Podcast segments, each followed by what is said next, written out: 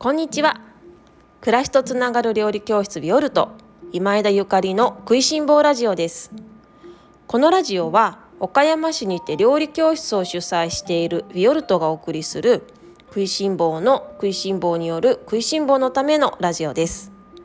料理のこと暮らしにまつわること美味しい未来につながるお話を岡山県より配信しております。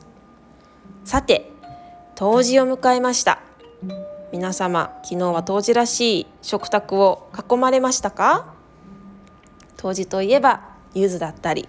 かぼちゃを食べようだったりねおうどんもいいねなんて話を聞きますが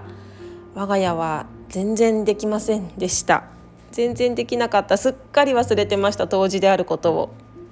というのは、えー、ここ数日ぐらいずっとグレートコンジャクションって言われている星の世界のねあのイベントがずっと気になって気になって木星と土星が20年に一度、まあ、人間から見て地球にいる人間から見て近づくすごく近づくっていう星のイベントがああるんですよね。でそれが、えー、日本からだと11月20ごめんなさい12月21日の夕方よく見れ見れるよっていうことだったのでいやも今日は早く仕事終わらせてあの見なきゃ見なきゃと思ってそわそわして見てでちゃんと見れたんですけどああ見れたわと思って帰ってたら当時であることを忘れててお風呂に柚子入れたかったなと思う柚子湯私大好きなのでお風呂に入れたかったなと思ったんですけど、まあ、今日はちゃんと柚子を、あのー、持って帰ってお風呂に入れたいと思います。そうあのグレートコンジャクションっていうのがね今 YouTube とかあのいろいろ Google とかでも調べたらすごい出てくると思うんですがなんかこれが時代の変換なんですって。で私宇宙のこととか星のこととか全然わからないんですけどなんかどうやら話を聞いたり本を読んでみたりするとすごいワクワクするなと思ってもうなんか楽しくなっちゃってナチュラルハイみたいになっちゃってます。今までは安定とか物を、うん、物質を、うん、得ることが大事だと思われてきた。そういうことが重要視されてきた時代が240年間ぐらい続いてきたんだけれども、まあ、その星の世界でね星が私たち地球に与える影響としてそれがこの12月22日から240年間あの風の星座、えー、と風の星座っていうのは双子座と天秤座と水亀座のあたりで土星と、えー、木星が近づくっていうことが20年、うん、20年ごとに繰り返されるそうでそうなってくると今度は今まで安定を好んでいた人々が自由とかなんかコミュニケーションとかなんかそういう目に見えないものをいいねっていうような時代になるらしい。なるらしいですね。でもいや実際すごくそうなってきていませんか？この2020年ねもう12月で、まあ、今日まだ私ラジオ締めくくりませんがこの2020年すごく大きな変化がありましたよね、まあ、ほぼほとんどの人が暮らしが変わったって思われてると思うんですけれどもそのコミュニケーションの取り方とかあと、まあ、場所関係なくお仕事をしたりとかね、まあ、私もラジオを始めたっていうのもすごくラジオだけじゃなくてオンラインレッスンとかオンラインサロンを始めたっていう大きなコミュニケーションの変化があったんですけれどもあなんかすごく時代が後押ししてくれたのかなありがとうなんて思っている今日この頃です。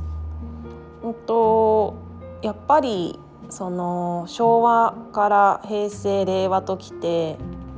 うんちょっとずつ時代の移り変わりを見て私も40ちょっと過ぎてるんですけどこのうちのね子どもたち中学生と小学生がいるんですが彼らを見ていると今生きている子どもたちを見ているといやもう完全に新人類っていうかこの風の時代のスペックで生まれてきてるなーなんてもう感じているんですよね。でやっぱりこうやって困っうん、トラブルというかね困ったことがあったりとかトラブルがあったりとかすることで人間工夫して文明を築き上げていくものでいやちょっと大人たちね子どもたちのためにしっかりしてもっと楽しく明るい時代をちゃんと引っ張っていかないといけないなーなんて風の時代のスタートにそう思ってます。そうそれでお料理の話になると今月料理教室ではおせち料理を皆様にご紹介してるんですけれどもおせち作っててねすごく思うのがやっぱり時代のこと考えていかないとなって思うんですよね。これまでのおせち料理ってお重にたくさんの、うん、数のおせちを詰めてで多くの人数で多くの家族や親戚お友達とそのお重を囲んで、まあ、何日かかけてそれを楽しむっていうのが日本のおせち料理だったんだと思うんですけれどもほら今年は結構そういう暮らしねされてた方でも今年はねないんです。新年会っていう方いらっしゃったしそれから、まあ、家族が集まれなかったり、まあ、そもそもコロナとかそういう問題関係なく核家族とか、ま、家族の在り方とかが変わってきてますよね。それから台所に立つ人の人数が昔に比べて明らかにあの減って減っているっていうのなんていうのかな昔はきっとおばあちゃんもお母さんもそれからお嫁さんとか子供たちとかみんなが台所に集まって一緒にお料理おせち料理作ってたんじゃないかなと思うんですよ。サザエさんちみたいに。それでサザエさんちみたいにみんなでそれを囲んで食べるみたいな。でも今台所に複数の人数で立ってお料理している家庭ってそんなにないと思うんですね、まあ、台所もそんなに広くないと思うしそうなってくるとお母さん一人でおせちをたくさん何品目も作って準備するっていうのって結構大変だと思うんですよ。いや料理が好きな人でも結構大変だと思う。じゃなかったら料理が苦手な人なんてもう絶対無理っていう感じですよね。でそれで、まあ、お店で美味しいねおせち料理をお店で買われるのもすごくいいとは思うんですけどそれが美味しくなかったりとかデパートで買ってなんか、まあ、とりあえずおせち買っとこうかみたいなうんおせち料理だときっとあんまりおせちって美味しくないねみたいな風に感じられてしまっても残念だしもうそれだったらねそうやって無理するんであれば本当に自分の身の丈に合った身の丈っていうのは自分の環境とか一緒に食べる人数とか家族の味覚とかそういうあのいろいろなことをトータル的に考えて作ったおせち料理を1月1日の元旦に楽しく囲めばいいんじゃないかななんてここ1ヶ月ぐらいにずっと思って料理教室をしていました。だからこの「食いしん坊ラジオ」を聞いて今年のおせちどうしようかなって迷われてる方は是非ね肩の力を抜いていつものご飯の延長線上にあるおせち料理を楽しまれたらいいと思います。飾り切りなんかあるとそれだけで結構おせち料理ですね。飾り切りっていうと結構ハードル高い聞こえがありますがすごく楽しいですよ。あの意外とできます。工作だと思ってもらったら料理じゃない。工作好きな人はいやそれだけですごい満足感があるかもしれないですね。あとはそうだな。お料理苦手でもお正月感味わえるような盛り付け。盛り付けすごく大事ですね。お気に入りのお皿に季節の枝葉を乗せてあげてそこにもお刺身でもかまぼこでもいいからチーズでもいいからそこに乗せて食材を乗せてあげればかなりお正月感は出ると思います。えっと、枝葉は南天とかね松とかそういうものがきっとしっくりくると思うんですがやっぱその飾り付けっていうのもすごく素敵な日本の文化食文化だと思いますし以前和食のえー、っとね南青山の手の島っていう手の島さんっていうお料理あのお料理屋さんのお手伝いをねイベントでさせてもらったことがあるんですけど手の島さんがおっしゃってたのはこうやってお皿にもみじだったり南天だったり食べられないものを載せるっていうのは、まあ、フランス料理とかでもなくってなかなか他の世界のね食文化にはない日本独自のあの文化なんですよなんていう話を伺った時にねは結構日本人面白いなやるななんて思ったんですけどそうやって、